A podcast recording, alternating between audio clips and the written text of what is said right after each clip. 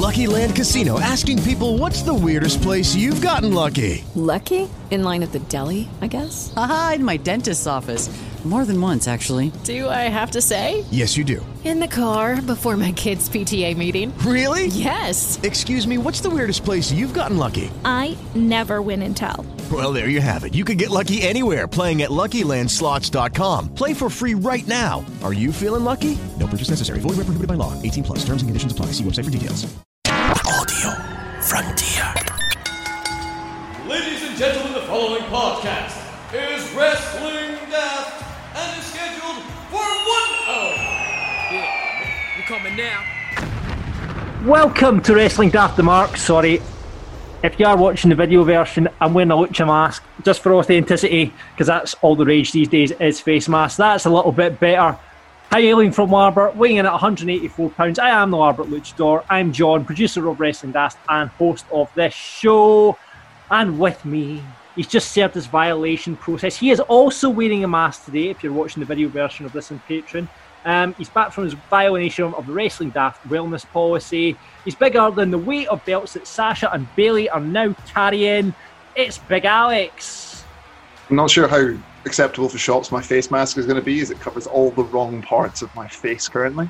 Yeah, you, you can't shop in shops with that one, my friend. Um, yeah, your mouth's open, so you can't really do that. At least mine's had a mouth covering on it, but the nose was open. So I, I, was really looking forward to walking around Tesco with my lucha mask, but I don't think that's going to happen. And see um, if you're going to stick on about your wellness policy violations. I'm not quite Randy Orton, so I don't get more than three. So I think that's two now. So that's two wellness wellness violations, Alex. So we'll see how you go over the next one. Three strikes and you're out, my friend. Uh, let's welcome another man to the show. Uh, this week, he's made Columbo look like an amateur. Now, we'll get onto that a bit later on. It's Sportskeeda's wrestling journalist extraordinaire, it's Gary Cassidy. Hello, how's it going? I'm currently trying to figure out because I think right now with Alex wearing that mask, we look like AEW's three man booth announce table. So I'm trying to figure out what one me and what one John is. oh, you, all right, I'm there. Oh yeah, because yeah, they both got glasses, don't they? yeah, I'm, I'm, a bit, I'm a bit dopey, so I'm probably Jim Ross. We'll let you be Schiavone. we'll let you be Schiavone. Uh, so none of you are claiming Chris Jericho, no? Just, just Schiavone and Jr. Schiavone. Good choice, boys. Good choice. Yeah, yeah, yeah. Um, before we get into the show, we've got to address the elephant in the room, and that is what happened on last Friday's Wrestling Daft, which um, was a bit out of the blue. Um, you know, we, we, we talked about it, but basically, it possibly could have been Rab and Grado's last wrestling daft. Uh, you know, I, I run, you know, the, the podcast company and we love the guys, but it's just we can't afford it. So we basically come to you guys. If you want to keep the show going, you got to get involved, sign up to our patron, and oh my god, wow! Um, thank you, thank you so much because over the weekend we've had we've more than doubled our patron audience. Uh, incredible, absolutely incredible. A lot of patrons up in their, their level from you know, four dollars to ten dollars or ten dollars to twenty dollars. So thank you so much for getting involved. Um, I'm going to shout out to a couple of people that have signed up: Ronan Cool, Ryan Balstow, Chris McEwen, Brian McCart, Carl England, Alan Cameron, Nathan Miller, David Miller, Daniel Hubble, Jamie Halliday, Fraser Bloy, Stephen Triner, Andy Muirhead, Ben Oliver, Brian Kinsella, Stephen Brayford, Craig Allardyce, Robert Rochelle, Gillian Cathro, Blair Mulgrew. The list goes on and on and on of all the people that have signed up to our Patreon. So thank you. It's it's incredible. It's incredible, and you know, if you do want the show to continue, that's the only way of doing it. I've spoke to Rab, I spoke to Grado. They've got a big decision to make now, um, so it's going to be a bit of a cliffhanger. it's going to be like the end of an Attitude Era um, Raw at this point because we'll find out what happens um, on Friday. Um, and fingers crossed, the, the boys will be back. Um, no matter what happens, however, myself, Gary, and Alex, we've all talked, and we're going to keep, keep this ship going because, as I said uh, last Friday, we've built up such a strong community of wrestling fans on this podcast that we really don't want to see that slip away, especially here in Scotland. So we thank you for getting involved, and we can hope. The, but don't worry, the ship's going to keep going, and we're going to be still sitting here on a Tuesday uh, talking nonsense about wrestling. So fingers crossed, everything works out, and we'll see where we are come Friday. So Billy's Garage is no interested then, no? Do you know what? I have to put a shout out as well to um, a guy called, let me just get the details up here. A big shout out to a guy called Jamie Cares, and I hope Jamie's listening. I sent him an email back. He got in touch with us saying, after listening to this week's uh, Wrestling Podcast, podcast, thought it was about time to start advertising my business.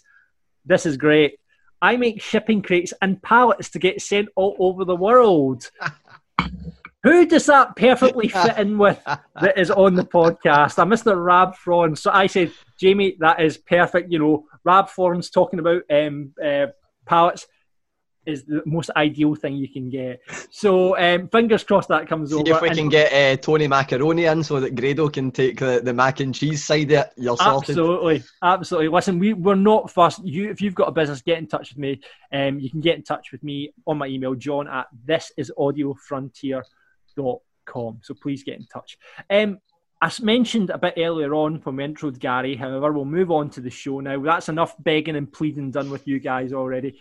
Gary has been, if you've not seen on uh, Twitter or read any of the dirt sheets or anything this week, Gary has been all over them because of his amazing detective skills. Alex, have you seen this? I, I don't think I have. Is this a positive Gary Twitter story rather than the negativity you've been getting the last couple of weeks? yes, this is a positive. Ga- Gary, please explain how you were able to identify that Sasha Banks would indeed, and this is a spoiler alert, become Raw Women's Champion on last night's Raw. So, so there was a wee bit of, you know, um, a wee bit of confusion over whether this actually was the way, but it turned out that it was correct. So essentially, what happened was um, Sasha Banks herself put up a photo on her Twitter last week, um, just after the Raw and SmackDown tapings, which last week Raw was taped two episodes on the Monday, which was last week's Raw and this week's Raw, and then on the Tuesday they taped two weeks of SmackDown. Last week's SmackDown and this week's SmackDown. So it only really occurred to me when this photo went up because of the timing, because Sasha Banks was wearing the exact same outfit that she was wearing on SmackDown, which I only noticed this because it's a lime green, like kind of, I don't think it was leopard print, but it was some kind of animal print, lime green lycra thing.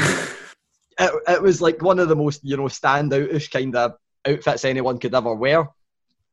And for some reason, I was just like, something looks a bit different with those side plates on that title because the side plates that were on it were Asuka's side plates, which are black and they just say Asuka and they've got like a kind of outliner mask. But these ones stood out because they're red because Sasha Banks' side plates are red, right? Is this the kind of thing where they're going to swerve us all and she's using a replica title, which I think they would have made more of a point of making the side plates visible if that was the case? I'm like, I've got a feeling that Sasha Banks wins the Raw Women's Championship on Monday.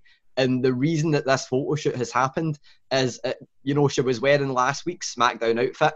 They've probably done the photo shoot before they've recorded this week's SmackDown because that's when they would, would have changed the title plates, the side plates.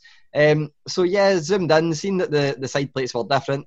Had a wee look at SmackDown. I was like, no, it's definitely the Asuka side plates on SmackDown. So it's not a storyline thing where they've changed the side plates to mock Asuka.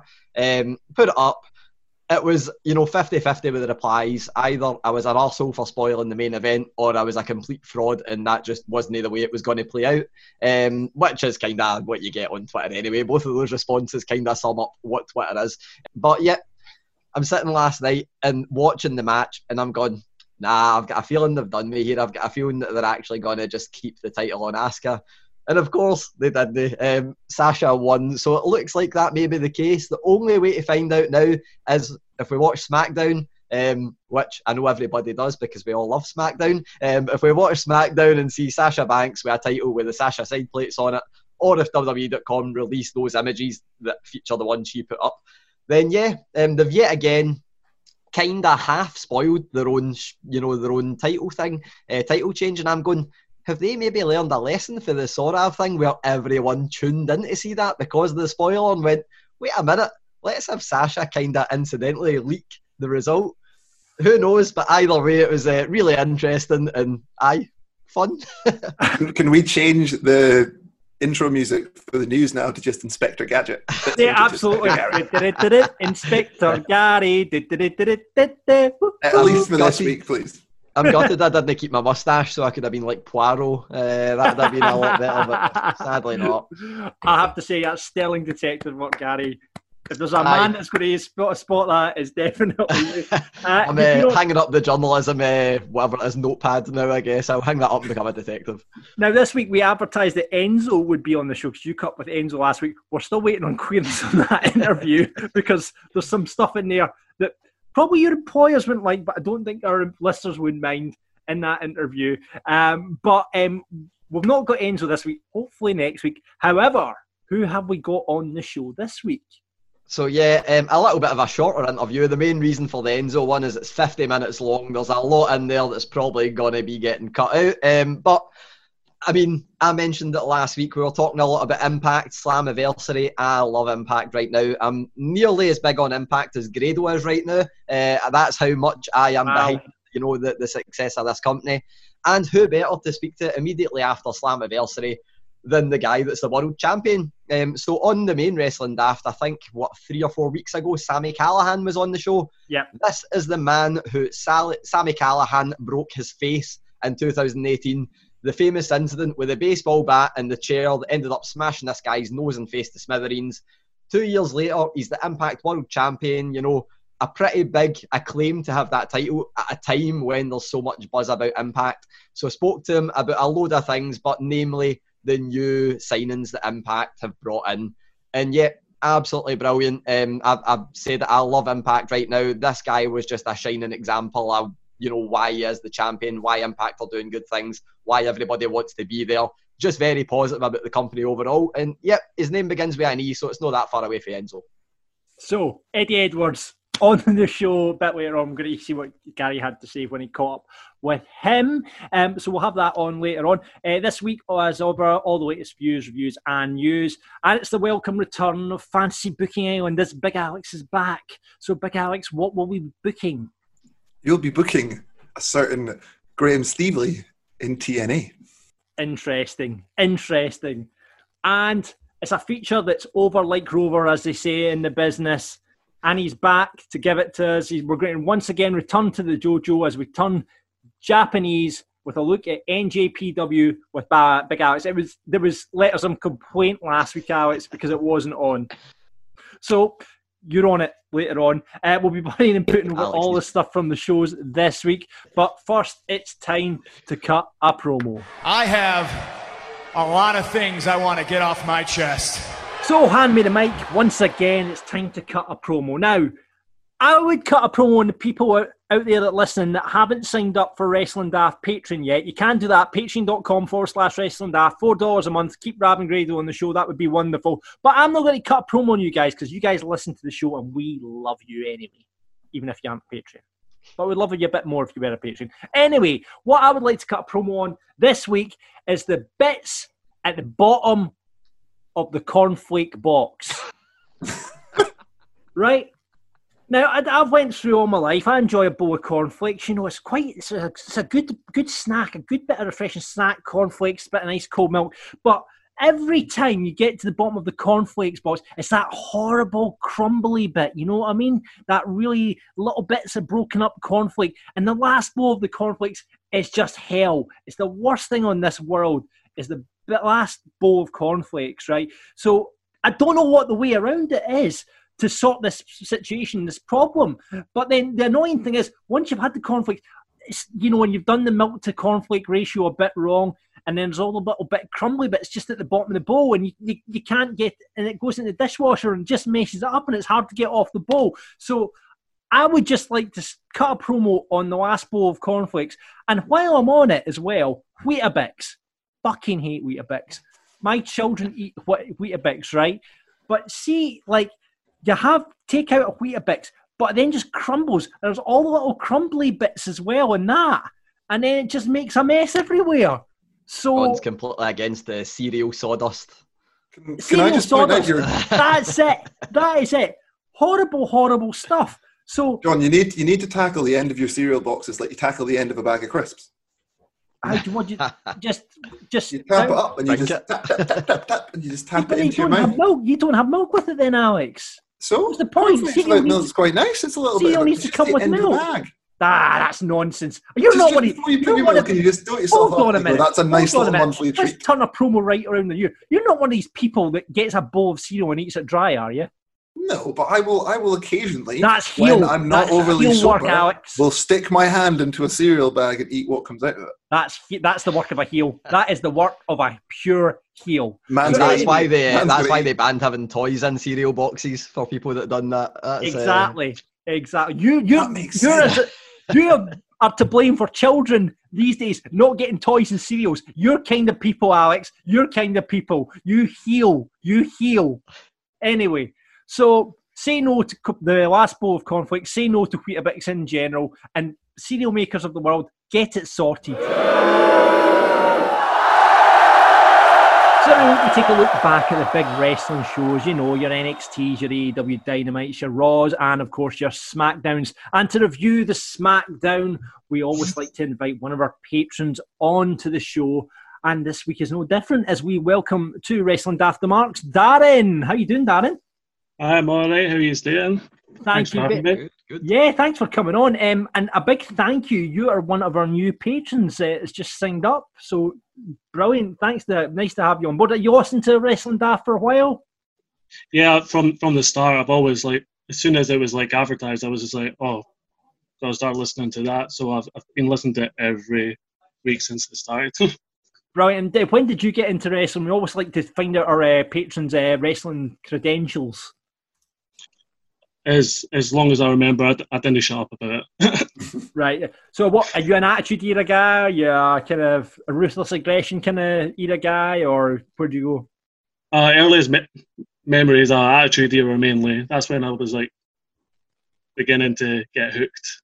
Yeah, yeah, yeah. And have Yeah. you have you ever, uh, in terms of your wrestling credentials, have you been in a ring? Have you met a wrestler? Have you got anything like Uh, that?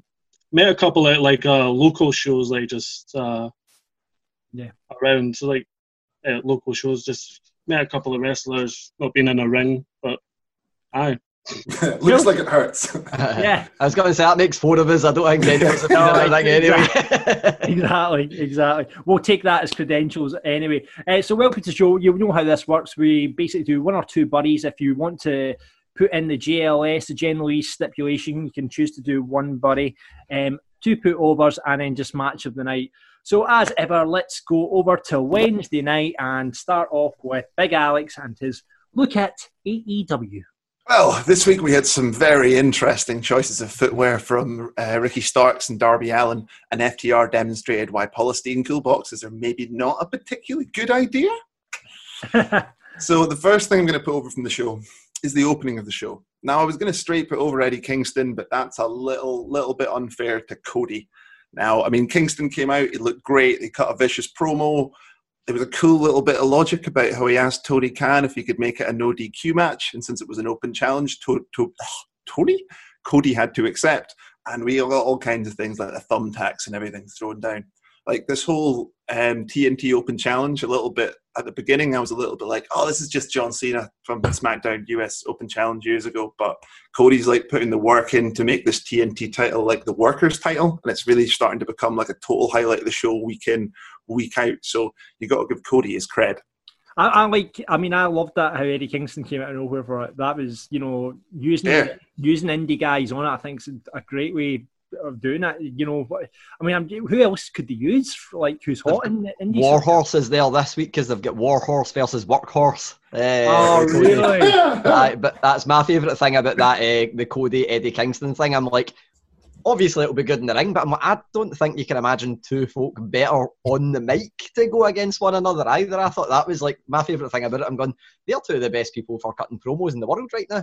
The, Yeah. the silver the silver spoon stick at the start, like you don't Yeah. know hardship, Cody. You got it all handed to you. Was yeah, it's just absolutely on the money, isn't it? Like it's it was spot on, really.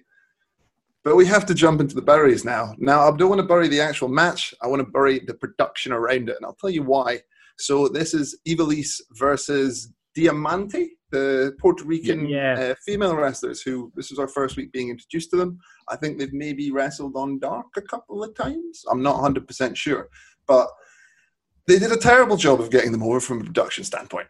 First of all, you had Big Swole doing a promo in the middle of their match, just kind of flicked up on the screen. That's a terrible way to just devalue talent straight from the start.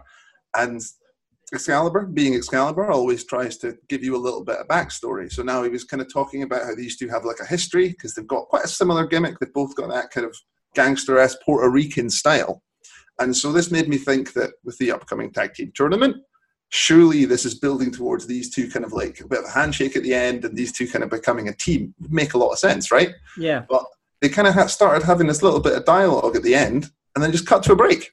So there was nothing. So I'm not sure if that was a fuck up or if that was me just hoping for too much out of that segment, but it just felt a little bit weak. I, I agree. I. I thought when I saw both their gimmick, I mean, when it was getting billed as well, it's like they both had bandana over their face. They both had you know, this the Hispanic kind of thing. And they're both Puerto on. Rican, I believe. And they're both Puerto Rican. So I Mhm. mean, it's like it just seemed a bit strange to put them both in in their kind of big debut match into and against each other. You know? It's more No, the I big know. swole promo over the top that really got me, though. Something uh, funny about Eva Ivelisse. The last time I saw her wrestle before last night was earlier this year in the Govan Fairfield Bowling Club on uh, the same show as Ravy Davy. Nice. That's incredible. Who was running the show? Uh, Source Wrestling. Yeah, cool. All right, nice one, nice one. From the Govan Bowling Club to the AEW Arena at Daily's Place. Wow, there you go. Uh, so, are you going to go for one buddy or two buddies? I'm only going to go one, Bury. Wow. And now we've talked about all the wrestling stuff. I can talk about all this stupid shit. so I want to put over the wee ginger guy from the Lance Archer segment. Now, if you didn't see it, it's a great wee. it was a great wee segment with like Jake started talking to Alex Marvez about how Lance was pissed off, and he was like, "Show him how pissed off you are, Lance." So Lance goes in the locker room, starts chucking people about. But this wee ginger guy, right? If you notice, when he goes for that first bump, it looks like he totally pussies out, and he just completely just kind of it's a total weak bump. But then he gets put through the roof. He then gets thrown into like bench, and then he gets dumped in the bin. And it was like, well done, well done. I now see why you were so hesitant for that. I don't know how he managed to you knew what fit in the bin. It was incredible how his kind of body contorted and fitted into the bin. Like, It was amazing. Oh, it was fantastic. It was fantastic. And moving on to match of the night now, as I'm pretty sure you can all guess what my match of the night was by what I've got on as my background. And they're doing just a fantastic job of these. The best way I can describe them is Vince Russo crash TV segments done right. so the false guy anywhere match between the Young Bucks and the Butcher and the Blade. I didn't realize the Bucks apparently have the power to just go into the kitchen and start the match. So you had Butcher and Blade just chilling out, cutting up their steaks. Butcher was wearing this apron while he was shirtless, and he maintained wearing the apron for about 75% of the match. It was true Yeah. dedication. There was a couple of rough looking table spots where things didn't break. Nick Jackson got thrown into a door that had a picture of Nick Jackson on it, which I thought was a great little meme moment. And they ended up pulling it back to the ring, so it was very much like a reverse Falls Count Anywhere match in a way, which I thought was quite cool. Yeah. And then they had like both the Bucks coming off the stage to put Butcher and Blade through two tables. So it was a really nice little match, like almost as good as Stadium Stampede and the same kind of vibe as they had when they did the street fight with um was it the Elite? No, it was Omega and Matt Hardy versus Oh, aye, aye. uh, Yeah, Sex yeah. Gods. I But- didn't like the spot where they threw the steak at each other. I thought, what damage is a bit of meat getting thrown at your face? And then they did a replay of that. I was just like, that was a bit rubbish. Yeah, that was a bit silly. It was a bit silly. But right, before before I sign off on AEW for the week, I've got a bit of a bonus question for y'all. Yeah. Is it too early to bring back Sammy Guevara? I'm not sure. I thought I, I think it's okay. The only thing is, I'm not sure if I remember this or made it up in my mind that the suspension was meant to be 30 days. So it was 30 days after you know the show aired, but it was recorded before the 30 days. So my thing is, did they get paid for that appearance, or did they pay for that appearance get donated? I was it was it a thirty days? I thought it was just a case. I think it was indefinite. Yeah, I don't Right, think you it had was to go 30 to these days. Courses. You had to go to these courses, and you Yeah, know, and, and things. you know. I hope they've got like written permission from Sasha Banks to say it's okay for him to go back on the television or something like that. to, to be fair, Sasha Banks did come out after it and say he needs to learn. To be fair, back Sammy on it. So Aye. And the Um, spot was brilliant as well. I loved it with the kind of serpenticle mask. Um, and I don't know if you've seen, but apparently they had to go and run to a local hardware store to get paint and like paint that themselves beforehand, the red on the mask. Oh, Uh, really? was- aye, I can't. It was one of the makeup folk that put it up on Twitter. But Right. apparently they had to paint that and like kind of blow dry it right before they'd started recording the show. Like, oh, that's pretty cool. Nah, nice one, nice one. No, no, it was. I don't know. I don't know. I think he's a stupid wee boy. I, I think that's what you've just got to put down. When we're all kids, we say stupid things. He's just got a bit of growing up to do, and he's, you know, hopefully learnt from that and will be a little bit more sensible going forward. Um, Right, okay, let's move on to NXT then. The first thing we've got to put over, once again, th- th- I put them over every time. What do you think it's going to be? It could Breezango. be a couple of aye. I was going to say short. Breezango. Oh, that's a Dressed- Breezango. There we go. dressed as the Mounties. Amazing. Coming out to the Mountie theme. Lots of innuendos and commentary from Beth about beavers. Um, you know, the Mountie dive with the hat. Oh, it was just so good. I, I mean, they're just brilliant, Breezango, and they're good on the ring and they're entertaining. I mean, I love the gimmick. I love the gimmick. So, Breezango, fan bloody tastic. On to a buddy. No one should ever relinquish a title. Now, I, I, I get they built the story behind it. They built this kind of story of like he wants to give people a chance and everyone should get a chance at a title, but you should always fight for a title. For me, it should, it's, that, should be the pit. You know, when you've got two titles, God Almighty, you know, it's like you know having him defend both titles and kind of that had a lot of intrigue for me. You know, um, It devalues the North American. Exactly. It's like, you know, I'm going to keep the NXT, but, you know, put the, the North American in. I in also the don't know where they, what they're going to do with the North American on that card. Where's there going to be space for it? I In a two-hour know. weekly show, they've now got hundreds of titles. You throw in the mix the female tag into that as well. Like it's, it's a lot. Yeah. Well, female tags hardly get defended anyway, but um, I'm Yeah. kind of the opposite. I, I like the relinquish because I hate when people hold two titles because I'm like, man, it's the case of if somebody pins him for the North American title, it's like, well, why would the match not have originally been for the bigger title get- anyway? yeah, I- I Uh, get- so I, I but I, kinda- just I think they booked himself into a corner by making the match in the first place. I know it was for the moment, but yeah. uh, aye, that- really. that, I know. I do like, however, they've, they've obviously done the, the triple threat, which you know, usually it's going to be a tournament, isn't it? It's usually settled in a tournament. So this whole triple threat where everyone's kind of involved in it. And I mean, Bronson Reed's went over, which was like, what? Bronson Reed just went over Gargano. That was the one I had a feeling of because I'm going. I think the other two are too, you know, they're The- so big that they can actually give Bronson Reed the rub there. And Yeah. I've mentioned it a few times on this the the post takeover in your house call. The three guys that Triple H was talking about was Bronson Reed, Damian Priest, and Cameron Grimes. So I've got a feeling that those three are going to get major pushes. in I, I think that's you know, Gary putting many a bet in. All three of them are going to be in this ladder match. Yeah. And I wouldn't be Well, that- surprised. That's, Yeah. It only needs 50% more. Like, But we'll wait and see. Right, okay, moving on. I'm waiting, I'm waiting to have to do our quick buddy. And I hate to do it. I hate to do it. I have to do something to short Shotzi. We have to oh do no, no, no, no. What the hell is our new catchphrase all about? Welcome to the ball pit. I don't know. It's as if they've wanted to give her like a family-friendly catchphrase. And Aye, because she was the, the ballsy badass before, and I don't think that's PG enough for them. So I guess it's some. But, I, but scrap that altogether. I, I'll kind of back you there as much as I love shots. Get it, get that in the bin. Get it. If you're going to do a catchphrase, welcome, welcome to the tank world or something like that. You know, No, That's keep equally welcome to the bad, ball aye, pit. that's- Welcome to the tank world is the alternative. somebody, somebody do our tanks. You know, keep it in character. So, welcome to the ball pit goes in the bin for me. Uh, and another put over. Um, I loved the. I don't know if you saw the ending of it. The whole Dijakovic. Um, Keith Lee comes down, comes down to ja- save Dijakovic, and Dijakovic was. It was like a. It was like a movie. It's like no, Keith, no, just stay there, no.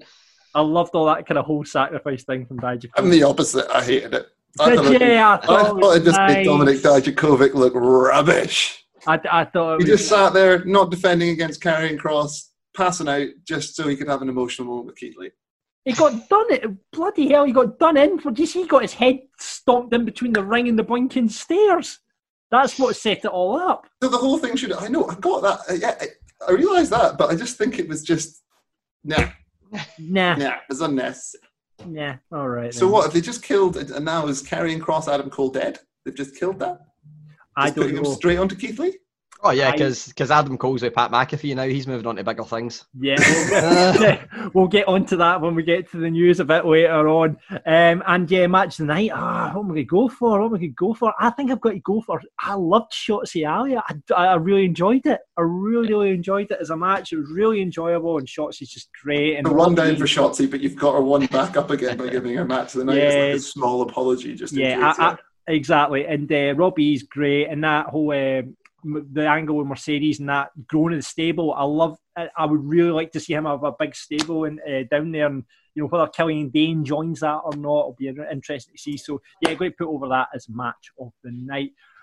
Okay, uh, Dan, let's move on to you and SmackDown. Not gonna lie, I've not seen it in a while. I I actually really liked it. It was actually pretty good. It's okay. Do, you don't have to be worried about that. With This is over a recurring last cou- theme. over the last couple of recurring weeks, we've all went. It's actually getting a lot better. It's all right. Maybe one of us will start doing SmackDown. It's actually getting pretty good. I I, I was struggling to decide what to put over, what to bury. Like I just I I'm going to continue to keep putting over Sasha and Bayley. Like Yeah. they've just been absolutely amazing heels, absolute bellends. Like just they're great. they're great at it. It's actually just you know what? Well done for the beast being so.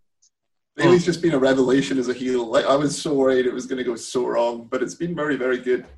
Yeah, I w- yeah. I wasn't sure about her at first when she turned heel, but like she actually is is great. The word bell end, it's you know, it's that if you can't mm. describe as a heel as a bell end, you're doing something wrong as a heel. Every heel should be a bell end. Every good heel's a bell end. Exactly. That's the cat. The new get that on a t-shirt. Get that on a t-shirt. Every good heel is a bell end.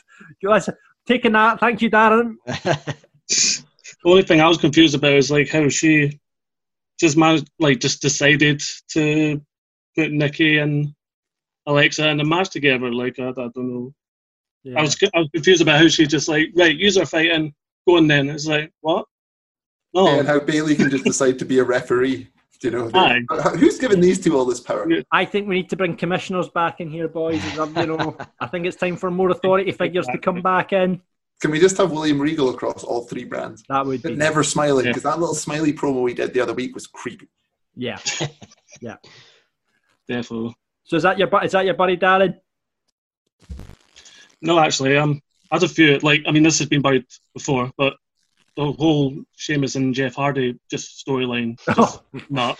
Yep. Gary, Cass- Gary Cassidy is not a fan of this. no. That's absolutely. surely that's surely it come to an end though. It, it should like this should be like the end of it, like because like the match was alright. I, I actually kind of liked the match. It was it's weird, wacky, and just just strange, but like the storyline just because like it's actually stuff happening in Jeff's life in real life. Like it's just needed bringing it into a storyline. Like, uh, I think we're getting one more match. Sadly, I think they're going to do the face painted Jeff against Sheamus at, at Oh. SummerSlam. Oh, Uh, is this the whole? They got like the demon? They're gonna do like a little thing with Jeff's face paint that you can beat Jeff without his face paint, but can you beat Jeff? Uh, they, they done a really cool, uh, a really cool spot. Which you know, I, I wasn't a massive on that match, but I loved the one spot where they had uh, Sheamus. I think Sheamus placed his hat on Jeff's face, and then that was it, game over. And then the hat came off the face, and Jeff suddenly had the face paint on, and I was like, oh, I like that. It's, it's so cheesy, but I love it. I, I loved that bit, and just I of just sheer weird Jeff Hardiness, like I just I really liked how he just like at the beginning they having like their wee random talk at the start, and I was like, when he started like saying that he was a windy and stuff like that, I was like, I'm that window, I'm that table, I'm this bar. I was like, what? Jeff Hardy's a window. Uh, you know, I just it's it's so random, but I just I thought that was quite amusing. What's your put over then, mate? Uh, Nikki, Nikki Cross in the Alexa Bliss's match. I loved Yeah. it. Yeah. I just love Nikki and like she just went for in this match. Absolutely loved it. Do you think Nikki's going to turn heel, or do you think it'll be Alexa that turns heel? Mm. I think it will be Alexa who turns heel because I know like uh, as soon as this match was announced, like Nikki was just like yes, pushed Alexa over and was just like yeah, come on then. But then they sort of made up at the end. But like I think Alexa will turn heel against Nikki Cross. Mm, I don't know. I think I'd like to see it go the other way. Alexa is always better as a heel, in my opinion, because she's just so like pretentious and what have you. Yeah. So, and, uh, so is that your match tonight? Then, Dan. Oh, that's my match of the night. Nice one, nice one. Right, thank you very much for that, um, Gary. Let's move on. Spoiler alert if you haven't seen Raw yet, but here comes Gary with all the news on Raw. I never thought I'd see the day. I don't think I've ever put over this person before. I hopefully will again, but I never thought I'd see the day that I'd be doing it. Dominik Mysterio, absolutely Whoa. brilliant, absolutely amazing. Uh, you know, I, I think that kind of angle, you know, the promos he's been cutting, I'm like, mm, they're not amazing, but the guy's learning in front of the world. You know, it's kind of difficult when you're somebody that has just started. Well, I think he's been training for a long time, but just started kind of properly looking at having your first match, not had an actual match or anything yet. But man, last night, obviously mixed opinions on the eye for an eye match, which we discussed last week, but they're continuing with the story. So I guess you just need to go with it. They had it last night where um, and I was going to bury this wee thing, but I'm not going to. But they had Humberto not turn up and help save Aleister Black for getting his eye taken out, seemingly, um, and then be in a match with one of them later anyway. So he was obviously in the building. But that segment, my, my one put over Dominik, uh, they done a thing where he ended up just swinging at everybody with a kendo stick, and it was just aggression, intensity, energy. The guy was brilliant. It had me watching, and I'm like, man, that was the one time that I was like, I'm putting my phone down because I need to see the rest of this segment. If there was a crowd there, he would have had the whole- full crowd behind him. Absolutely amazing. Um, but from Come a that long way since he was just a prize on a ladder, really, isn't he? Oh man, well, it's even if you look at his Twitter, like they've started tagging him in Twitter on uh, on the WWE Twitter account, and his tag, or sorry, his pinned post is him hitting a drop kick, and it's one of the best drop kicks I've ever seen. His frog splash is good as well. Aye, and he, he done a six one nine, the the double one with Rey against Brock, and it was brilliant as well. Yeah, so I. Dominik, I'm really excited to see him in the ring. I think we're heading for uh, Dominik and Rey against um, Seth Rollins and Murphy. I think that's definitely the way we're going. SummerSlam. Aye, I think that's definitely the way it's going to go. But I've got a bit for that segment that isn't about Humberto Carrillo. Right. It kind of harps back to the one thing bar fight, the camera work. Oh man, it's like the how much shaking would you like? Yes, it's like just pure shaky camera work, and it's like oh, it's not necessary. They do it all the time with the like cutting. I think they had one person recorded it on SmackDown where there was like 64 cuts in a minute, and it's like that's more than one every second. And it was the same for this. It was just really shaky camera camera work. It was really horrendous. Um, and I'm going for two biddies this week, so apologies. But the full Nia Jax Shayna Baszler segment, they booked the two of them into a match. The match did get started. You know, they had the bit before it. Well, I like the continuity. Nia Jax was complaining at John Cone backstage because he'd done the fast count a few weeks ago for when she was last there and stuff. But they had them immediately start brawling, fight out of the ring, and I'm going right. I don't mind this because I don't think every match has to be a five star classic. I like when stuff looks a bit messy and looks a bit real. Um, so that was good, but it ended up just descending into a double count out, and then they had them beat up a load of indie wrestlers, just the two of them beating up indie wrestlers. One of which I found out was WWE producer Pat Buck, um, randomly getting the, the commentators are going, Oh, there's a WWE official in the ring. And I'm going, Well, if this guy is wearing a suit and he looks like the head of security, you should at least know his name or make up a kayfabe name for him. Uh, so that bit was horrendous. The full segment was horrendous. It was just bad. Uh, I like both talents, so I don't like burying them, but I'm burying them. Um, Nia, Nia, Sh- Nia Shayna, w- I can't see that working. I can't see both are too styles. heelish. The- Uh, as well, aye. styles are just. I think it's a bit.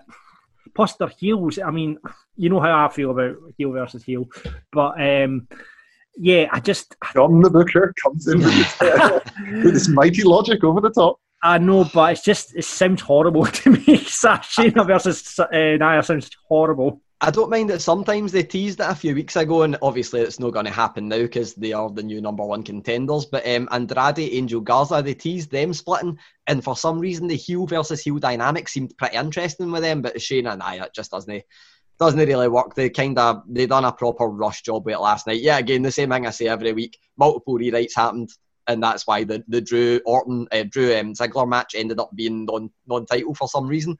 Um, but I this was apparently a late addition, and yeah. See, when Um, we're speaking of Andrade, can I make a quite small request? Can we like combine Zelina Vega's faction with Legado del Fantasma? Oh, and can we have like an Uber faction across? Oh, that would be good. Aye. Can that we do would be good. That would Yeah, let's have that. I'm all for that. Book that. Um, other put over, I think this is an obvious one. We've been talking about it for weeks. Um, I knew I was going to love this the second they pulled the trigger on it. Drew McIntyre versus Randy Orton. It's just th- th- that. I mean, everything they done last night about it was fantastic. I wouldn't have minded if they had Randy Orton at the start of the show say, "You'll find it by the end of the night." But we'd have all known he was going to hit Drew with an RKO anyway. It would have still been really effective. But aye, the, the promos those two are going to have with each other, and I keep saying it, but if you want the biggest face in the company versus the biggest heel in the company, I don't think you can look much further than those two, and it's going to be a brilliant SummerSlam main event. Wait, What will you see that though? If Drew drops the belt, Aye, I don't mind it. I think that I think it would possibly be a, a quite a good idea. I mentioned this. Uh, you know, I think we done the the show with Rab, uh, and it was the when Bobby Lashley was challenging him. And I, go, I wouldn't he mind it because Rab was saying that well, if he if he loses the title, it means he can win it back in front of a crowd. And Randy Orton, man, Randy Orton could beat Ric Flair and John Cena's record. I don't think we can write off another three wins. I think he needs three, maybe four, another three or four title wins before the end of his career. So I wouldn't mind it. I really wouldn't mind it. And then have Drew beat Randy Orton. I keep mentioning this thing that Drew McIntyre said to another one of the Sports Sportskeeda guys.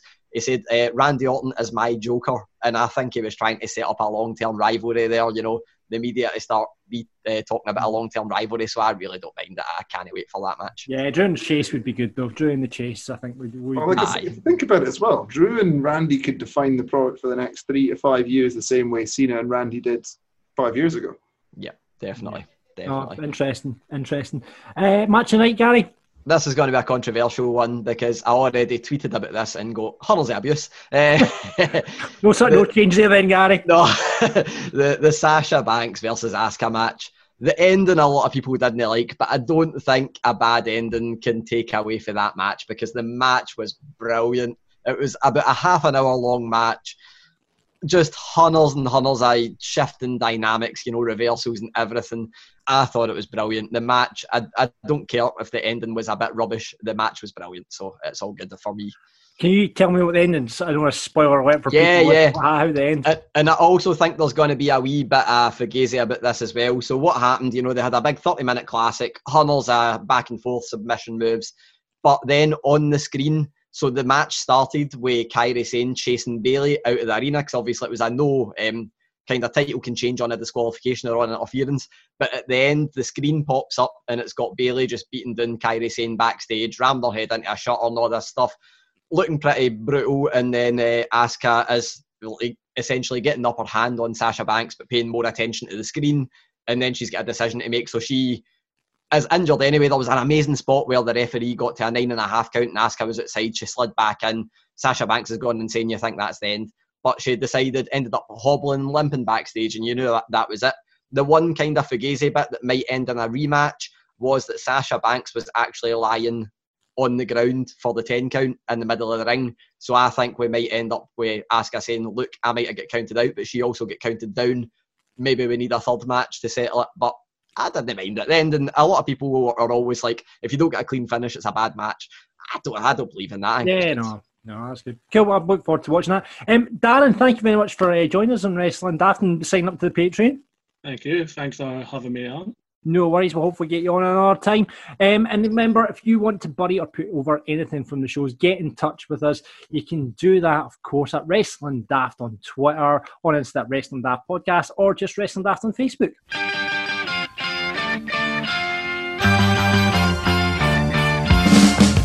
It's that time in the show where we head to the land of the rising sun and we bow towards Big Alex and we enter his dojo as he tells us all about New Japan Pro Wrestling, a feature we like to call Turning Japanese.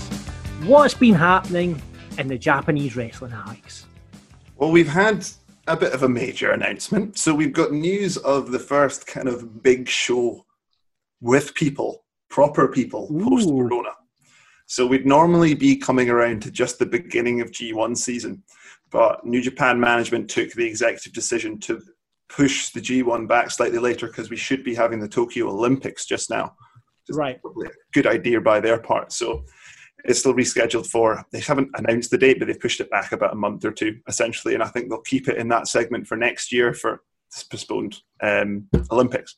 So in the meantime, they've been running like a substitute tour called Summer Struggle. Now, so far, there's the the thing I really like about all, most of the New Japan tours is that they're all kind of tournament based, and there's a prize at the end of it. This is, I think, just a little bit more of an interim tour, just to get fans into the gate and to produce some content. So there's not really anything on the line. But what they have done is announced the special at the end of the tour, where they will be going to Jingu Stadium. They're planning to do full fans, and this is only in about a month. So I'm, I'm not sure if this is going to be too early to try and have that many people in the middle of the pandemic, but time will tell. If a country can do it, it will probably be Japan. Will it be social distancing or will it just be full on everybody? This in? is they're going full on. Yeah, Really? so it's, they're they're apparently doing full ticket sales. So I'm intrigued. I think the Japanese government is starting baseball a couple of weeks before that. So yeah, it'll be interesting to see how it works out. But if anyone can do it, as I said, the Japanese are probably the ones who could. Yeah. I wouldn't want to go to a show like that in America right now. Let's no, be honest. No, no, no, no. But we had uh, Sengoku Lord a couple of days ago. So that was the match they'd been building to with Evil and Hiroshi Ta- Tana. Hiroshi Ta- Takahashi, Takahashi, because it's Tanahashi and Takahashi, and you've got to make sure you're talking about the right one. Fun fact about this uh, Takahashi is the current junior heavyweight champion. The last time the junior heavyweight champion faced the IWGP heavyweight champion was a certain Finn Balor seven years ago. So, rare occurrence. This was definitely the best wrestling match of Evil's last couple of matches. It's not quite as interference heavy, but still a reasonable amount of interference heavy. Uh, they made uh, Takahashi came across looking fantastic. There was a couple of good spots when you actually thought he had Evil's number, but in the end, the dodgy finish from his new support Dick Togo uh, won the day. Just they hopefully will start changing this Evil dynamic. The best thing I think about Dick Togo, aside from his name, is that a lot of people might not remember, but he was one of the people in the segment where Val Venis almost got the John Bobbitt situation uh, occur. Good fact. Do you reckon that's where he got the name Togo from, or Dick Togo from? Anyway, Aye, that's what I'm thinking. That is, uh, used to be a, a three word name. Oh, at the end of the show, we had ex champion Tetsuya Naito came out to challenge Evil and set up the main event for the show I just mentioned, which is the finale of the Summer Struggle Tour in the baseball stadium. Is, So I'm match assuming hopefully- Evil's retaining the belt. Knight was not going to go over Evil in that. I'm not sure because they- Really? Yeah, because they've they've done this a couple of times. Like Jay White, uh, Jay White was their previous kind of big heel project. He's a Kiwi wrestler who went and did his tour over in Ring of Honor and came back and essentially won the belt quite quickly. I think he actually dethroned Kenny Omega for the US title shortly before that, and he essentially lost the belt about a month after he won it for the first time. So they do. They've done this a couple of times. And Okada as well, when he first won it against Tanahashi years and years ago, dropped it quite quickly. So this was maybe just a booking trope to try and spice things up for a couple of months. Yeah. Create a bit of tension between the factions because there was no one there. So I'm intrigued to see where it goes. But I wouldn't be surprised to see him put the belt straight back on Naito. And what should we be watching this week? Well, this week you should need to catch up on that previous Sengoku Lord match, really, don't you, from the weekend? Or you can go back seven years and watch Finn Balor as the IWGP Light Heavyweight Champion challenge for the IWGP Heavyweight Champion. And I think it was Tanahashi. Or Takahashi, was it?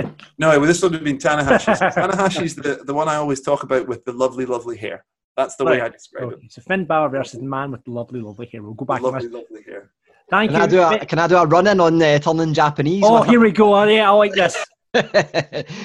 so, um, as you guys both know, some listeners might not, but last night I interviewed the Good Brothers, uh, and last month I reported that, they would be signing with Impact, but would be able to work with New Japan. So they confirmed to me during that interview that yes, yes, they will be working with New Japan. They can't wait to go back to New Japan, and that they are actively pushing for a working partnership between both companies. They want Impact and New Japan working together again, which they're under new ownership. Impact, you know, Scott D'Amore has done stuff in the past with, with New Japan, so it's probably more possible to be a success than ever.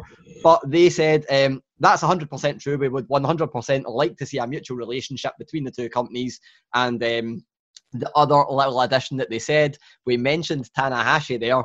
Karl Anderson said it would be awesome to see Tanahashi come down to that ring and have a main event match with who else? Eddie Edwards, the man that uh, we've got an interview with later, and he said, Oh, it's all beautifully coming together. All So, yeah. beautifully coming together. for, There you for a change, I can contribute to turning Japanese. Excellent. I'm glad you can, Gary. Um, I would be all for that, and I'm looking forward to talking about the Good Brothers' first appearance in New Japan on their return. They will probably almost definitely be in the World Tag League at the end of the year.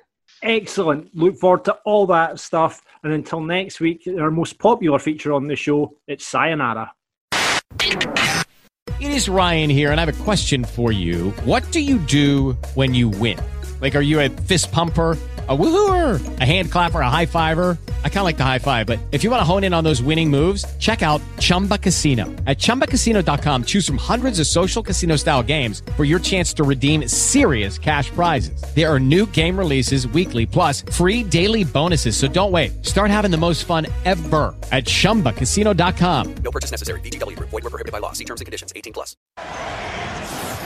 I'm afraid I've got some bad news. Bad news. Bad, bad, bad, bad, bad news. It's the wrestling news. That is not the news theme this week. Right, okay. What's the news jingle then? It's Inspector Gary. Okay, there we go. Right. Inspector Gary with the news. Inspector Gary with the news. What's I think happening, that's Gary? The best, that's the best jingle I think we've ever had on the news, considering you had two seconds to think of that. There we go. There we go. I'll write on you one every week. Um, Tell this man used to work in radio, can't you? Like, uh, what is going on? The first story that I can see in the news script in front of me really excites me. SummerSlam could take place on a boat. Aye, that's probably the best news we've ever had the chance to say on this segment uh, because we're always talking about depressing stuff. This is exciting. Mike Johnson at PW Insider saying that they're considering WWE running SummerSlam outdoors. We know that Boston is out the question. That got cut off last week. Um, you know, the Performance Centre has been the go to, but it seems like they're looking elsewhere. And man, SummerSlam, if they can choose to pre record it, then the weather's not going to be an issue stick it on a boat, stick it on a beach. It's going to be absolutely brilliant. But yet, whether or not it's going to be in Florida is currently unknown. But um, Bryan Alvarez added that they're considering holding the event outdoors because Vince McMahon doesn't want one of the company's biggest pay per views to be just another show in an empty arena with a bunch of fans wearing masks.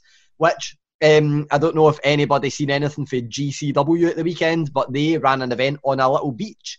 Lio Rush made his comeback. It was absolutely brilliant. Uh, but they ran an event on a beach and it just looked fantastic. So a beach or a boat, count me in.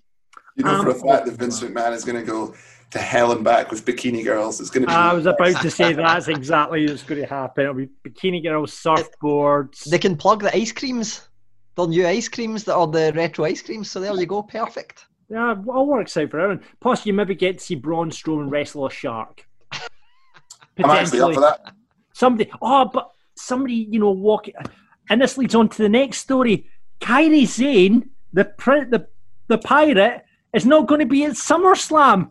This there's two. They're just pa- like passing ships here. Excuse the pun.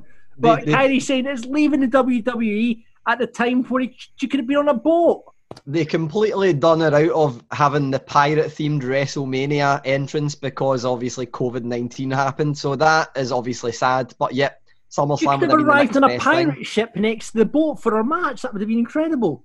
Man, aye. So we mentioned uh, that that Kairi as a way. Obviously, there's the the stuff that's happened on Raw to write off TV. Bayley seems to have been the one to retire her, which I guess is okay. Kind of establishes the heel character. But literally seconds after that segment, um, didn't even wait until the end of Raw.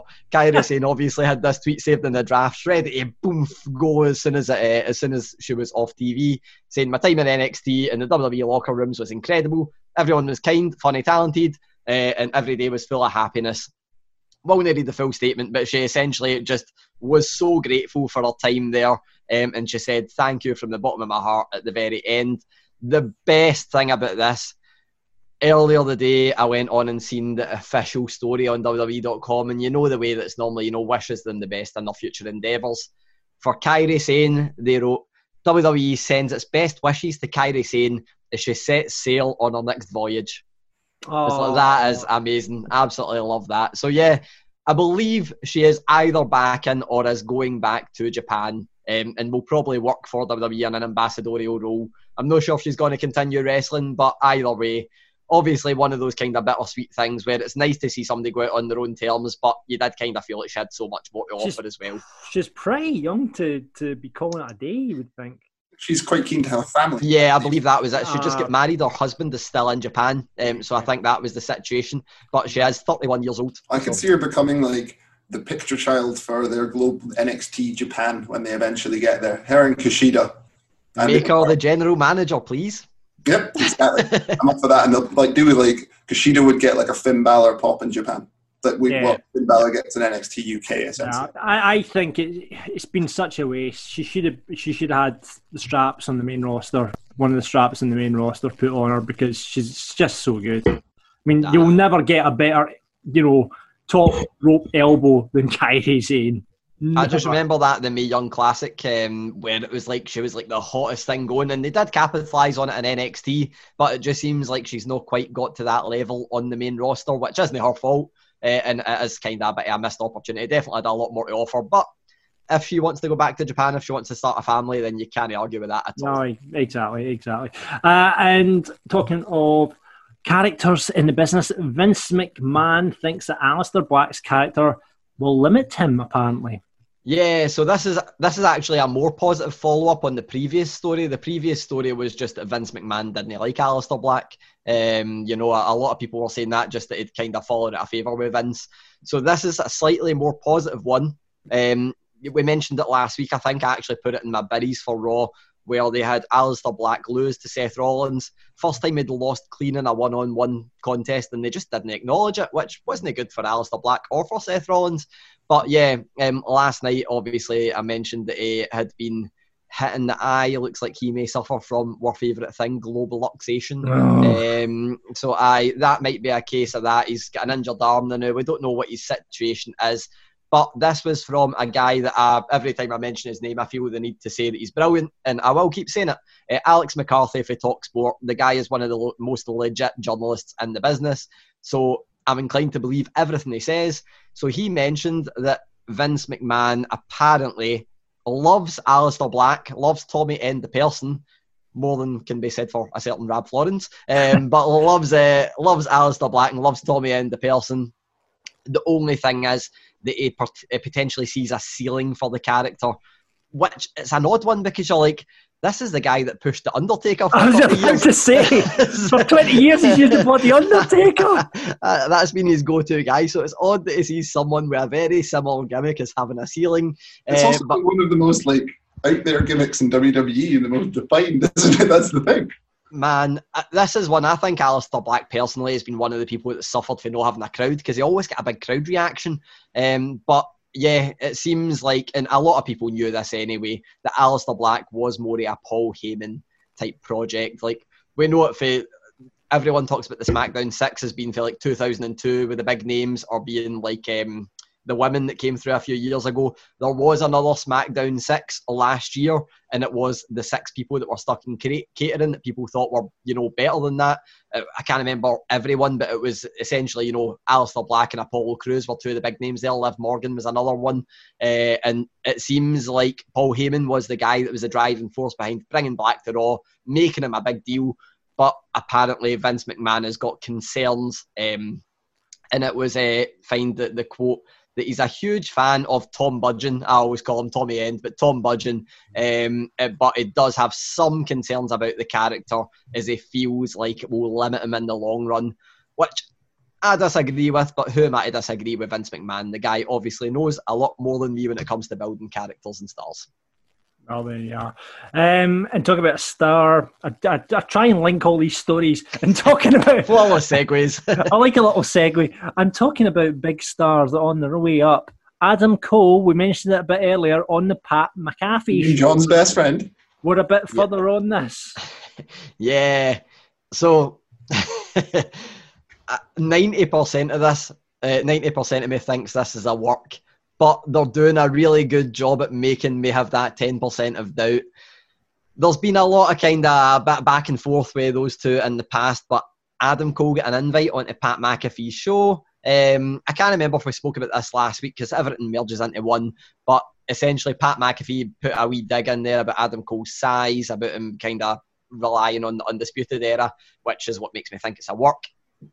Adam Cole was obviously socially distancing from him in the studio, but smashed the microphone uh, out of its holder, squared up to Pat McAfee, someone went and put his, his hand on uh, Adam Cole's shoulder and he kind of brushed him off. But then the, the most interesting bit of this for me is that Adam Cole then put a, a big apology that oddly seemed a lot more sincere than a lot of apologies we've seen for wrestlers for legit things in the past few weeks. Um, some of them could maybe take a wee uh, note on how to, how to put out a really sincere apology.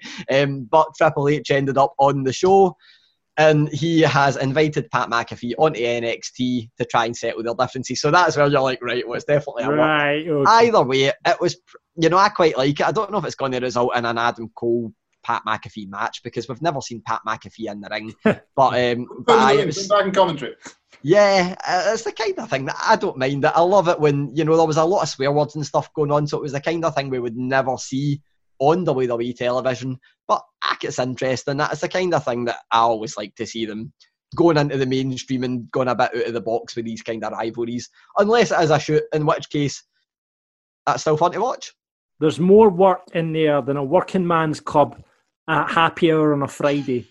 there is just uh, it's just uh, Mark Henry come out and saying as well it was, it wasn't a work, it was a shoot that get or no way. I don't know where it's going to lead. No. I think I I think this is the start of the undisputed era's breakup. Where it, yeah, possibly. I possibly. think this is the seeds. I think this is the initial seeds on it. Oh, Adam Pat McAfee. I mean, Adam, got away from it too. Pat McAfee. That'll come down to Adam Cole saying, "Listen, I'll prove that I'll do it on my own, and you know, it'll be one of those ones." So I, that's where I think it'll go. But we'll wait and see. We'll wait and see. Um, that is all the news we've got for this week. Thank you, Gary. Thank you.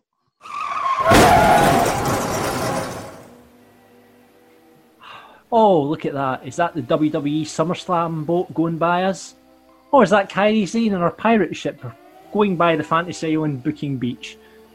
No, no, it's neither of them. All I can see out there is the Wrestling Daft Draft. And on this week, it's Wrestling Daft Draft. It's Big Alex who has the book as me and Gary sun ourselves on the island and wait to be told what are we fantasy booking in wrestling this week. And remember, anything goes any kind of Grado run in TNA. Now, I didn't actually specify an era, so I mean, you can go full Vince Russo TNA, full Jeff Jarrett TNA, full Dixie Carter TNA, or you can do like modern TNA, which is probably the most sensible choice. John's currently in his mind trying to rebook Grado v Hulk Hogan. I can see it going on right now. I didn't realise this. I thought it was modern day TNA. However, I do have to come and confess something right here, right now. Now, I said to you two earlier on in our Wrestling Daft Marks WhatsApp group, I have to admit, and please don't tell Grado this, maybe it's a good thing that he's maybe leaving the programme. Um, I have to admit, I have never seen an episode of any TNA wrestling ever. Does that? I'm, I'm not going to get cocky here. I'm not going to get cocky. I might get complacent and still lose. I, am going to be the douche. During that conversation, Gary mentioned uh, a certain impact world heavyweight champion. And John, what was your response to that? Um, I got the wrong one. I thought it was Chris Bey that was coming on today, and not Eddie Edwards. Yeah, um, still a current champion, so that's that's something. Yeah, as, as long as he didn't say Tessa Blanchard, I guess. Uh, that is true. That is true. Um, so yeah, I'm at a slight disadvantage for this one, but I want to give it my best shot. So, do you want to flip the badge, Gary, as we ever do? We've got a Gary has got a badge with his face on it. We flip it, we find out who's going to go first. Bad news, I don't have the badge here because I um, didn't go. I was sending out badges and stickers at the weekend, and I sent out the one that was on my thing. But right, instead, okay. I've got a, I've got an Alexa Bliss coaster. Right, okay. Flip the Alexa Bliss.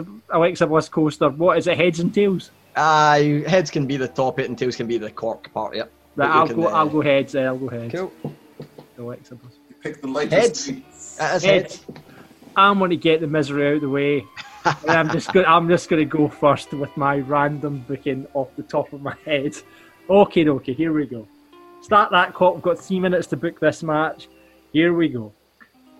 So, as we all know, um, or maybe you don't know, that the the TNA belt is virtually in the bin because Tessa Blanchard apparently wants $150,000 for it to be returned to TNA.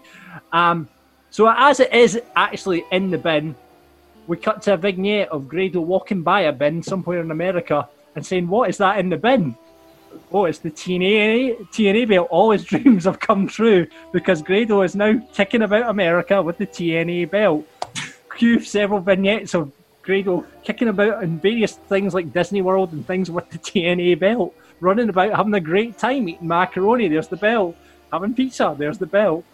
So anyway, they gets wind of TNA gets wind and they invite Grado back on to the show to return the TNA belt. But Grado is so convinced that he is TNA World Champion now that he is declaring himself that. So they decide that there should be a unification match between him and Eddie Edwards.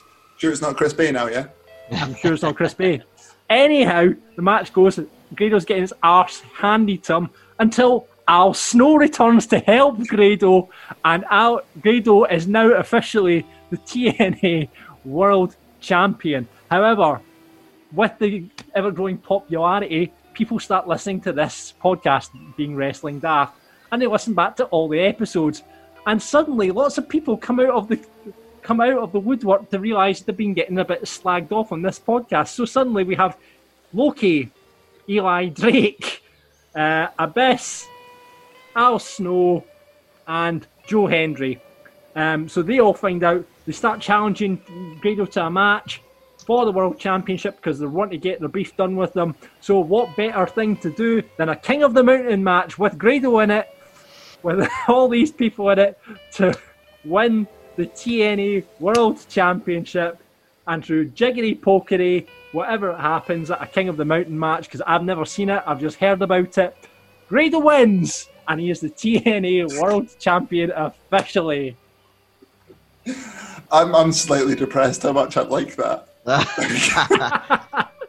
Just the idea of Grado finding a belt in a bin, and then I like the way that you also said that the two, the three things Grado's going to do in America, right? He's going to go to Disneyland. He's going to eat macaroni. Does that at, at home. He's going to eat pizza. Surely that's another thing he can just do at home. Yeah, wandering about America, doing sights, and then all these vignettes of him going about telling people that he's the TNA World Champion to just people in America. yeah, that's quite, that's quite good. Um, um, yeah, that was decent. Ten points, John. Ten points. Thank you. Thank you. So I need to actually get ready for mine because, as you know, we are called the Marks, and I actually managed to dig out an old Grado T-shirt. you need to see the video version. Sign up to patreon.com forward slash wrestling daft, and you can see Gary has marked out and he's got a It's Yourself t shirt on. Actually, uh, won this T-shirt in a competition through Tennent's Lager about five years ago, so it barely fits, but but I thought it was fitting. Um, so I almost went for a shoot fight between Grado and Eli Drake just for the sake of it, but I decided against that. Now, for people that don't know, there's currently two World Championships in Impact right now. One is recognised, one is the Impact Wrestling World Championship. One is the TNA World Championship, which Moose holds and says he is the rightful champion, despite Impact not wrestling it, uh, not um, um, recognising it. So, I am going the route of Moose doing an open challenge. In Moose's open challenge, or the Tim uh, all the Timpact, all the TNA uh, wrestlers come out the woodwork. They all want a shot at the title. You've got Rhino, you've got Ken Shamrock, RVD, all the guys that are currently there. And then all of a sudden, he runs out of challengers, and we actually hear it. Impact have finally paid for the Madonna music. we finally get Life is a Mystery blasting. Grado comes out and goes, Here, you moose, do you know what a moose is in Scotland? It's tiny and I can trample all over it. Um, we feed the cats. I'm here to take your TNA championship. I've been carrying this name with pride for years. I've had checks that have been drawn rather than actually put together. I'm here to take my rightful claim as the TNA champion because I've carried this name through thick and thin. Um, Moose says, Well, Grado, you were fired. uh, you were fired in a match. You know, you're fired in the feast or fired thing. Um, and then everybody, this is when we get crowds back in the building. We've got Moose feels Grado chants, everything going on. And then Moose says, Well, Grado, if you want to win, you need to, you, if you want a match with me, you need to win 10 matches. Uh, you need to win against all the legends that have come before you. So we get Grado versus Tommy Dreamer, Rhino, Ken Shamrock, just because that would be brilliant. Uh, everybody you Almost want to see that against. match as well. yep, exactly. Everybody you want to see him against. Maybe uh, we can get him against Minoru Suzuki if we do get that partnership between Impact and New Japan. Um, but by this point, the long-awaited Impact return to the UK has happened. We've got an Impact date set for the Hydro, and we get Grado versus Moose as one of the as the co-main event for the TNA Championship. Of course, Grado wins it, and what happens? The lights go out. Aces and Eights are returning. We've got Bubba Ray Dudley, we've got D'Lo Brown, Gallows and Anderson have joined. Everybody's there. They come out, they beat up Grado, and who do we get? But the youngest guy in Impact is the new chosen one, and it's Ace Austin. They all stand over Grado, and it goes forward for a Grado versus Ace, Ace Austin feud in the future. Well done, Gary. Well done. Good use of TNA lore there. That makes me very happy. I also do like the idea of Grado versus Ken Shamrock and Grado versus Minoru Suzuki. But if you, It happens. if you do get your NJPW partnership, that probably has to be a Bullet Club faction that comes out at the end instead of uh, Aye, that's true. Aces and Eights as well, just to throw a little bit of extra booking in there. Grado can join the Bullet Club. Sorted. The Bullet Club can save him. I also think Grado versus the Legends could be quite entertaining TV for 10 weeks. Do you know you- Especially after the, the story I told about Bubba Ray Dudley on uh, last week's show. Yeah, I think yeah. uh, I I, think those two have got a wee bit of heat there. yeah, yeah. So So this put me where is he? It's, it's easy enough. It's an easy enough decision here, Alex. I think, I think, unfortunately, John, I- I- I'll, I'll put it really nicely. The match that you had as your big main event, it couldn't actually happen because I think only one of the wrestlers that you mentioned is under contract in TNA currently. Best fantasy book in Ireland, man. Anything But I goes. got- Fantasy, the best fantasy is always set in reality. Right. Okay. That's then. definitely not the case. I'm just using wrestling rule logic. yes, this week, Gary, with his backdoor knowledge of TNA, has definitely taken this one down, I'm afraid, John. Well done, Gary. No surprise there. Both of the storylines did involve Grado and a stolen championship, which I think is quite fitting from both. So it's interview time. We've not had one in a wee while, actually. Uh, and Gary is on the case. He wrote a very nice uh, uh, article about Impact Wrestling. Now he seems to have the front door keys to Impact. So expect lots of, just as potentially Grado's leaving the Wrestling Daft podcast. Don't worry, it's not the end of TNA. We've got all the Impact Wrestling interviews coming up on this podcast, and we're going to kick it off with a man called Eddie Edwards. What did you chat to Eddie about? like you were saying, this is the way that we try and entice Grado back in. We say, ah, we can get all the TNA names on. Um, but I, so I, I wrote an article just about how Impact, it's not an overnight success story. They've been working at this for two and a half years to get all these names back in the door, um, to get all the eyes back on the product. Impact really kindly shared that article. I need to put myself over there because they put me over. But they have been giving me a, a load of interviews recently. Uh, the first of which was with the world champion of the first of this. You know, I've interviewed a load of folk through them before. The first of this new kind of set of interviews is with our current world champion, Eddie Edwards. He won the vacated title that um, Tessa Blanchard had vacated. So the next person to hold that title, you're like, they need to be a big name. They need to be a, a name that's going to carry the company they went with Eddie Edwards, and this interview just shows why. Uh, the guy's really well spoken. The guy knows the company inside out, and he speaks a lot about the new arrivals they've got. You know, particularly the Good Brothers, who I mentioned earlier that I'd also interviewed. So I'm guessing we will uh, hear that maybe next week on the show. Uh, so I think he believes, I believe he talks about a bit about um, how they are you know, just people that will bring eyes to Impact, or people that, if there's fans of the Good Brothers that have never seen Impact, now they will see Impact. I spoke about Eric Young, how that's the first person he wants to face. And yeah, just a, a brilliant chat. I, you know, I've never been a, a massive TNA or Impact guy until a couple of years ago when he got his face smashed in with a baseball bat off Sami Callihan. That was my first kind of introduction to Eddie Edwards. And yet, the guy, you can just see the determination he's got in here in the interview. So, really good fun for me, and yeah, hopefully everyone else enjoys it, whether they're Impact fans or not. Yeah, Grado has mentioned that Eddie's the kind of taker backstage uh, on, on Impact. So I'll, uh, yeah, I'll be interested to hear what he's got to say. So here it is, Gary, sitting down with, and obviously I haven't seen TNA. I said Eddie Edwards. Is that the ski jumper? When you Google, those are the two that come up. So yeah, yeah. uh, But is Eddie Edwards the wrestler and not the ski jumper with Gary? I need to start with a question that everyone I think that interviews you over the next however long will be answer will be asking you. How does it feel to be Impact World Champion? you know, it, it feels great. Uh, you know, especially just with the, the with all the excitement around Impact right now, with everything that's going on, uh, to be able to be the face, you know, the face of Impact, be the champion, the world champion of Impact, it's a special thing. And uh, you know, anytime a company takes a chance on you, you know, it's a, it's a true honor. But especially right now, just with everything that's going on and and all, all the excitement around Impact you know, I, I'm, uh, I'm honored to be champion right now, and it feels really damn good, I'm not gonna lie.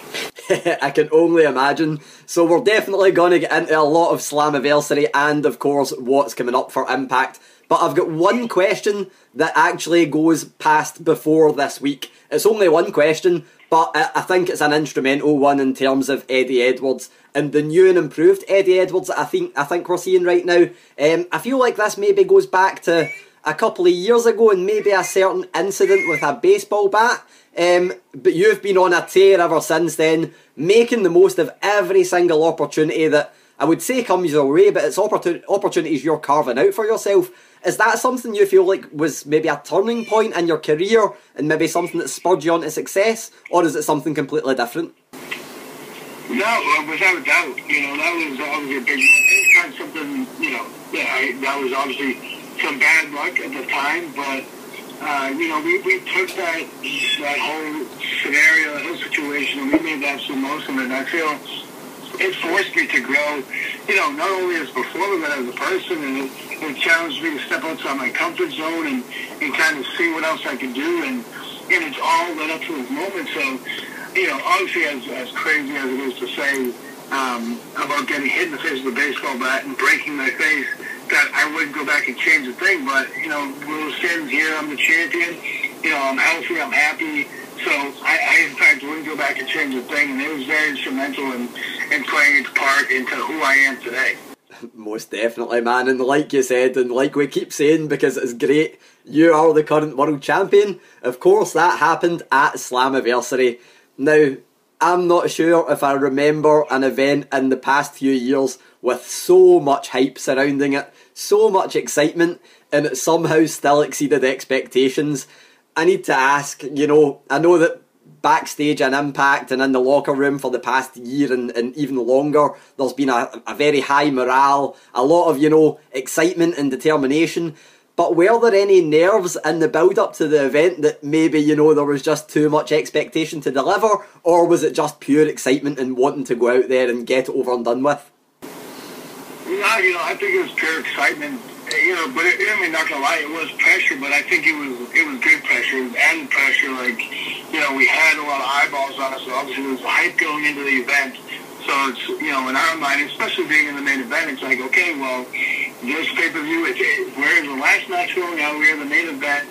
We have to go out there and we have to represent not only ourselves but represent the company to the best of our ability. And if anything, all the hype, all the pressure, it, it forced us. It forced us to go out there and make sure that we, we did everything we could because, you know, after an event like that, you don't want to come to the back and be like, ah, you know, I wish I did this hard. I wish I tried harder. You know, that's that's one thing that Impact is never going to do. We're always going to go out there. We're going to leave it all out there. And uh, I can say without a doubt, we everybody on the roster went out there and left everything we had out there in the ring. Yeah, definitely. And that's something I feel like every Impact interview I've done, everyone's spoken about, you know, the thing that I mentioned there of how tight knit a locker room you guys are, how determined everyone is to pull together and work as a team. That being said, there have been, um, I think, an understatement would be saying a lot of new additions to the locker room over the last few days. I know it's early days, but how are they all fitting in? Know, so far so good. Uh, you know, it's, it's obviously still fresh and still new, but I feel that, you know, anybody who's going to come to Impact, anybody who, who's able to come to Impact or come back to Impact, they understand what Impact is about. And, and I feel that the, between the front office and the wrestlers coming in, that there's an understanding of, of how this locker room is and how how we act and how we support each other. Uh, I think that that's something that is understood before coming in. Um, so so far so good. And I, I just feel like it, they're great additions to his locker room, and it's going to help us take that next step. Definitely. And I feel like I would be remiss not to ask about a few of them. I'm not going to run through all of them, um, but I would like to get your thoughts on a few. Of course, you're you're holding the gold right now, but I would need to ask about someone that's definitely familiar with holding gold and impact. Eric Young, he's almost like a legend when you think of, you know, Impact or back even when Impact was under the TNA brand. What are your thoughts on Eric Young and him returning to Impact? You know, I think it's, it, first of all, he's a, a great wrestler. He's a great athlete. To have him come back to Impact, it, it's our, it's, you know, it's our chance to capitalize on. He, you know, he went elsewhere and obviously he wasn't given the chance that he should have been given, but that's going to be their mistake. You know, he's coming back to Impact. And the great thing is he's coming back with something to prove. Not that he has anything to prove, but he's coming back with something to prove, which, again, that fits into the Impact locker room where, you know, Impact has been has been written off for so long, and, you know, we've had this underdog attitude, which has definitely played to our advantage. Him coming back, we wanted to prove something. It's just going to help, you know, it's just going to help Impact as a whole. And I'm looking forward to, to working with him and wrestling with Eric Young. Like, I, I the possibilities of matchups throughout the whole roster, you know, it, it's it's unbelievable the fact that we can have him come back and get to use him, and he gets to do what he wants to do and um, prove the world that you know he, nobody should ever should ever miss out on a chance to use Eric Young to his full advantage. Definitely, and the the other um, the opposite end of the scale, I think this goes to. But I need to ask. Um, so I always pride myself on being transparent and full disclosure. I put out an article on the Good Brothers signing with Impact. So when the tweet went out breaking the news, making it official, I was obviously personally delighted. But that tweet has gone on to become the best performing tweet in Impact Wrestling history. Now that is that's an instant impact if there ever was one. What do the Good Brothers bring to Impact Wrestling? Well, you know, obviously they, they bring a lot of hype and they bring, you know, a lot of excitement. With, with the fact that they announced, you know, it was announced the night before Slam and it picked up so much, so much momentum leading up to Slammiversary itself. You know, they are obviously able to bring new eyes and bring some fans that maybe they had but weren't watching Impact. They get to bring that in, so it's a whole other level where we're, we're gonna able we're gonna be able to show ourselves and show what we can do to people who may not have watched in a while, or maybe they haven't watched Impact at all forever. So to be able to, for them to bring this new fan base, and that's an amazing thing. And like you said, you can see the uh, quote-unquote impact that they have, they have had already. So for them to come in and create this momentum and create this buzz, that's nothing but a good thing for everybody involved. Definitely, and a, a cheeky little one here. We know a lot of free agents have come on board. I need to ask, I know there's not a lot left out there after the amount that Impact seem to have picked up, but are there any others that you would like to see join the brand? Well, you know, it's tough because, like you said, there's, there's been so much change and so much, so many new faces right now. Um, I, I feel that if anybody's, if, if the, if Impact, you know, the officers of Impact feel that there's somebody out there who deserves a shot, I would love them to come in, whether it's, you know, from another company or maybe they've been, you know, independent wrestlers for so long. I feel that we are, we're in a great place right now, and there's nothing, we don't need, you know, something right now, but if there's somebody that can come in and make a difference, I say by all means, let's sign them, let's see what they can do. Most definitely, and you know, a lot of uh, a lot of people might have recently started watching Impact, and they might not have seen the hard work that's gone in over the past two and a half years. So I want to ask you about a couple of those names as well before we round up. You know, you were in the main event with a man who I think has taken the world by storm, who is, you know, proven to be one of Impact's breakout stars. Although, you know, you guys were two of the last guys standing uh, in the main event of Slammiversary. Ace Austin, man, what a talent and what a young talent. What are your thoughts on Ace Austin?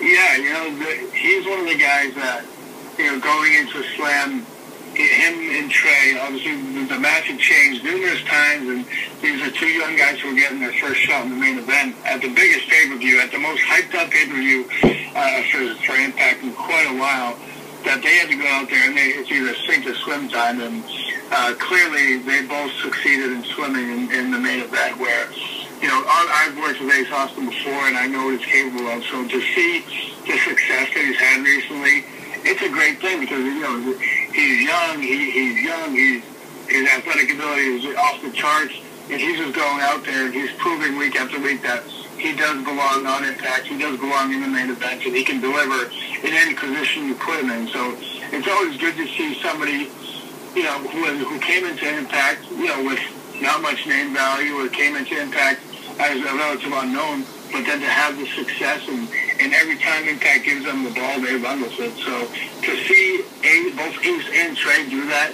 that's a that's a sense of accomplishment for the company. You know, that, that shows what impact is and what impact is and what impact does for the town, the opportunity they give us. Most definitely, and I know that you've got a, a slight vested interest in the knockouts division, um, to say the least.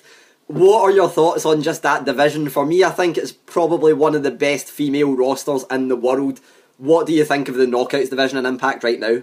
I, I you know I think the knockouts. I think it's on fire. The, the whole division with the with the amount of knockouts that we have and, and the talent, you know, the level of talent that the Impact division has right now, I feel it's off the charts. You know, there's so many, you know, we were talking about Impact as a whole, there's so many matchups and different matchups that we can do, but you look at that knockouts division, there's so many matchups and there's so much talent that, you know, there could, any one of them could be champion on every night, on any night.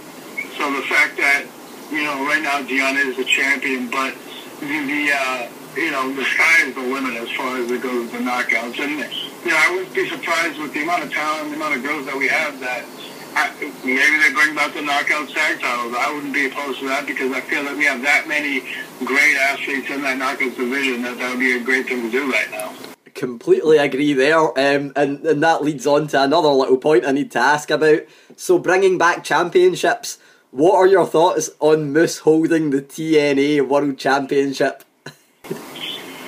You know, uh, however it came, you know, however it came to be, um, it, it is what it is. You know, Moose Moose wanted to be the champion, so therefore he he found the belt and he's the champion.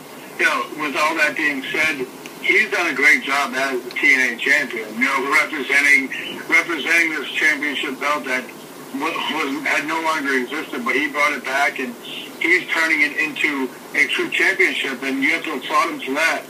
Um, so to see what he's been able to do, to, to see him take it from nothing into what it is now, that right there, that's an accomplishment. And, and now there's another championship, you know, in Impact that people are going to want to fight for.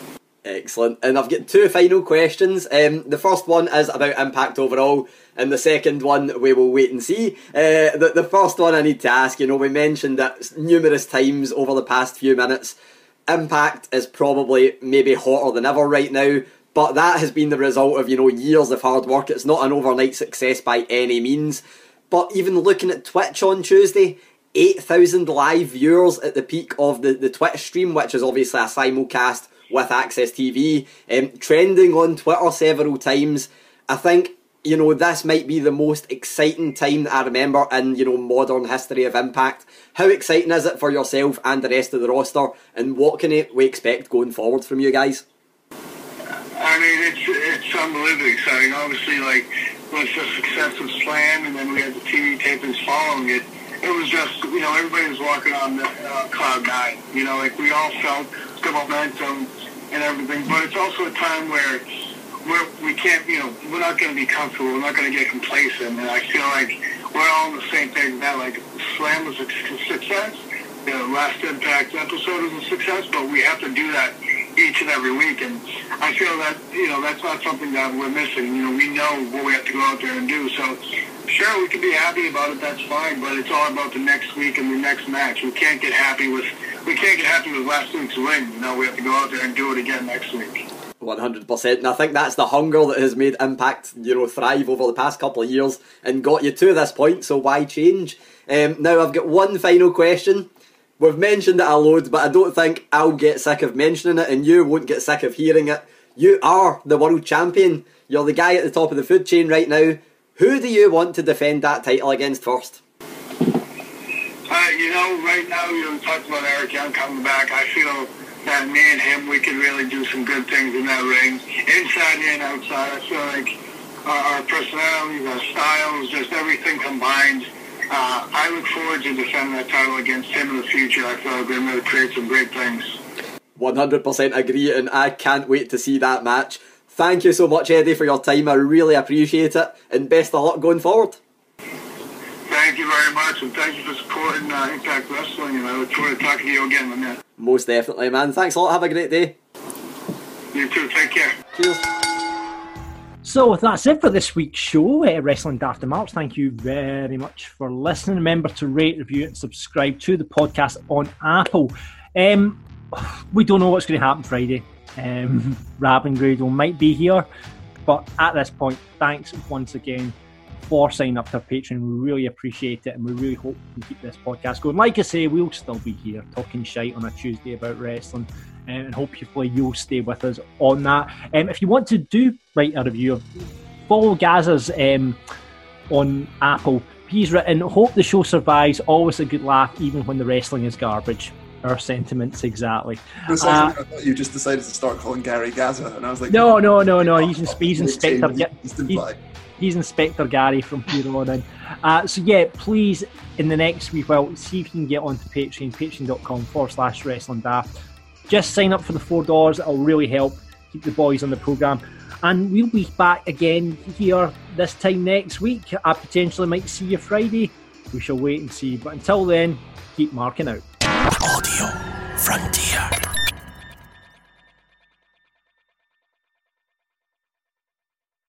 With the Lucky Land slots, you can get lucky just about anywhere.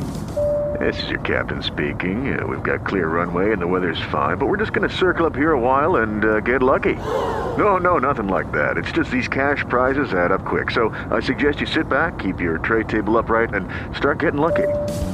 Play for free at LuckyLandSlots.com. Are you feeling lucky? No purchase necessary. Void where prohibited by law. 18 plus terms and conditions apply. See website for details.